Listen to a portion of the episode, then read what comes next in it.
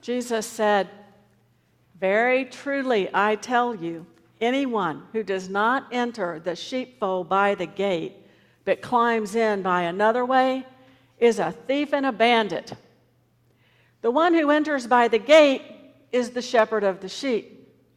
The gatekeeper opens the gate for him, and the sheep hear his voice. He calls his own sheep by name and leads them out. When he has brought them out, when he has brought out all his own, he goes ahead of them, and the sheep follow him because they know his voice. They will not follow a stranger but they will run from him because they do not know the voice of strangers. Jesus used this figure of speech with them, but they did not understand what he was saying to them.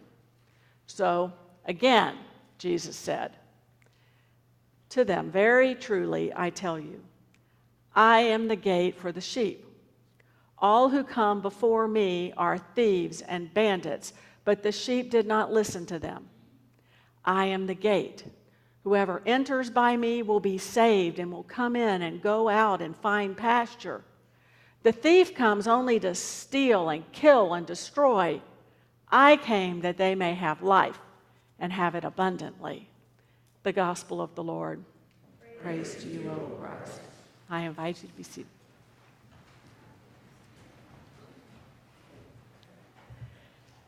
It's a rather idyllic picture Jesus and the sheep, he being the shepherd. I remember when I was really little, about five years old, being in a Sunday school class, and I had a lot of Sunday school classes. I don't know why I remembered this one. It must have been just especially comforting to me. But I remember I had a sheet of paper in front of me, and on it there was a picture of a sheep, and standing next to the sheep was Jesus, the kindly shepherd, holding his shepherd's staff. And we were instructed to color the page and then glue these little white cotton balls all over the sheep. Did anybody else do that? Maybe in childhood? Yes. And when we were done, if we did it well, our cotton balls would be on the sheep, and the sheep would be this wonderful, fluffy, soft, white, pure white mass of wool, right? And the teacher, the entire time we were doing this, was talking about how Jesus takes care of us protects us, loves us, knows us. And it was all just wonderful. The part about Jesus is true. The part about the sheep being cute and fluffy is not. They bear no resemblance whatsoever to white cotton balls. In fact, their wool is matted with all sorts of filth, their own poo and mud and seeds and, and thorns and stickers and briars of every kind, every single thing they pass through in life clings to them and just becomes part of one giant smelly mat. Shepherds today, I have found out, actually bathe their sheep with woolite. what works for wool sweaters works for the sheep. So before she- shearing them, they bathed them in woolite. In Jesus' day, they didn't have woolite, so I guess they just ran them through the nearby creek and hoped that some of that stuff would fall off. What is definitely true is that the sheep need their shepherd. Without their shepherd, sheep perish. They have very short lifespans when left to their own devices. Some people have said they seem almost suicidal. One shepherd, Ed Winton, a West Texas shepherd, says, and I quote, sheep are just born looking for a way to die. they have a knack for putting themselves in peril. If there's any peril to be had anywhere, they will seek it out and thrust themselves into it. Deadly situations, most of which could have been avoided by simply turning around. They have extremely poor depth perception. So their sight's not really great. They absolutely will walk off the face of a cliff if they're heading in that direction and the cliff happens to be in front of them. They have such bad depth perception, they cannot notice a gate if it is slightly ajar. So if you have a fence row and the gate's open a little bit, the sheep will walk right past the gate. They will even run and hurl themselves right into the barbed wire. You, if you have the gate all the way open, then there is a chance that they will see it and go through the gate into the pasture, but I wouldn't count on it. Sheep do follow their shepherds some of the time, not all of the time. Jesus kind of exaggerates. Mostly they follow other sheep. If you want your flock to go somewhere, you lead the first sheep where you want the rest to go, and the others will follow that one. I am the gate, Jesus said. Whoever enters by me will be saved, and they will come in and go out and find pasture. As Jesus talked about the sheep going in and out of the gate, refusing to follow any voice except for the shepherd's voice, I kind of figure maybe the first century audience giggled if they didn't outright guffaw because they knew sheep. Each evening, the local shepherds would put all their flocks in, in a nearby communal sheep, sheepfold and uh, leave them there. Either one shepherd, if he was by himself, would lay down across the opening. So the sheepfold's made of stone, a stone fence. We got those all over Kansas, right?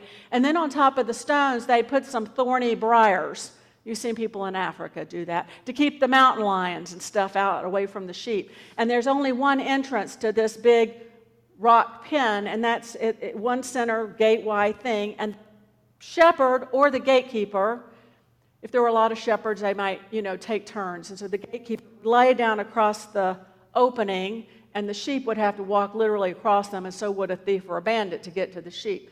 Except thieves and bandits can crawl in over the wall on the backside snatch a sheep and make off with it. The gatekeepers knew the local shepherds. And in the morning, the shepherds would come to fetch their flocks. And the gatekeeper, of course, wasn't going to give up a flock somebody they didn't recognize as a shepherd. Now, it's true that in Palestine and Israel, shepherds do call their sheep by name, and their flocks will follow them for the most part. It takes shepherds a while to get to know their sheep by name. It doesn't happen overnight. You have to get to know the sheep and be with them a lot before you can recognize one sheep from all the others.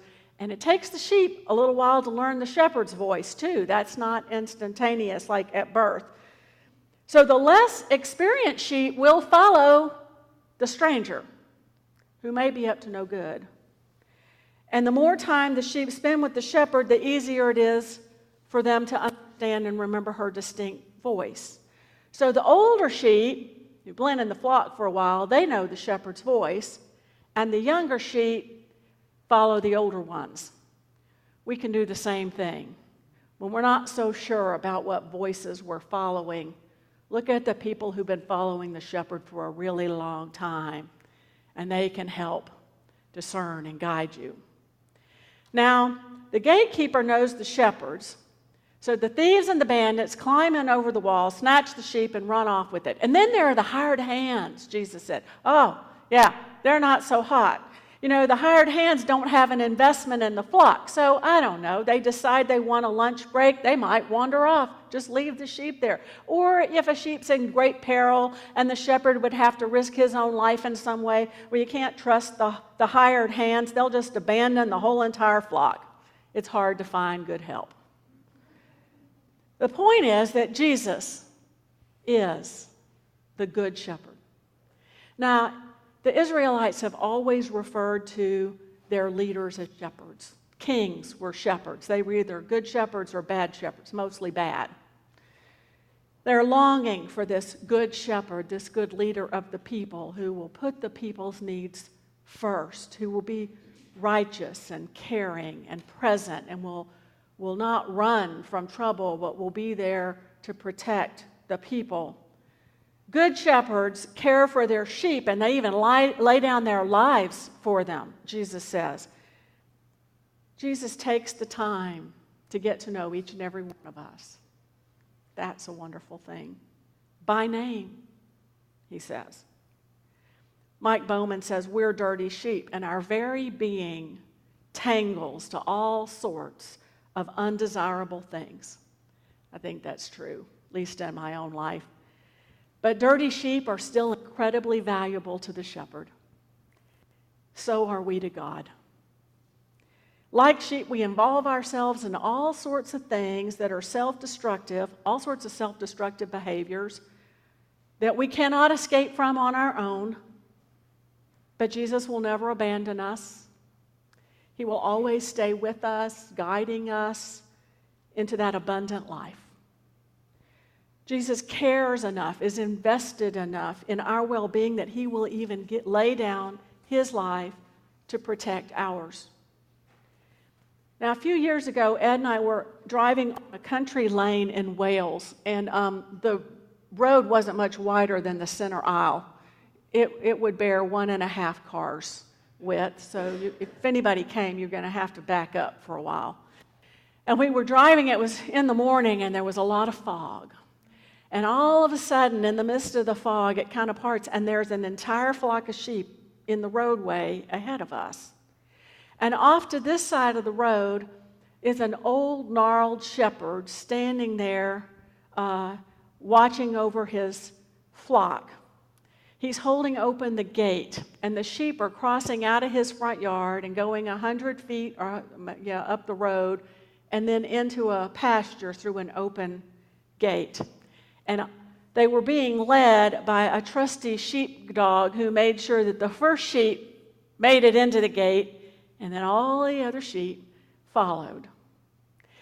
And their lush meadow into which they passed was definitely the abundant life. The greenest, most tender grass you've ever seen in your life. And the elderly shepherd who lived in a tiny little one story stone house with a very muddy yard surrounded by a little stone fence was living the abundant life too. I'll never forget the look of absolute love and contentment and satisfaction on that man's face as he looked over his little flock perfect joy, reverence, peace. I came, Jesus said, that they may have life, that you may have life, and have it abundantly. In contrast to all the world would rob us of, our life and limb, the thieves and the bandits Jesus mentions, Jesus comes to give not just life, but life in abundance. Not just survival, but flourishing. Not just getting by, but thriving. Not just existence, but joy.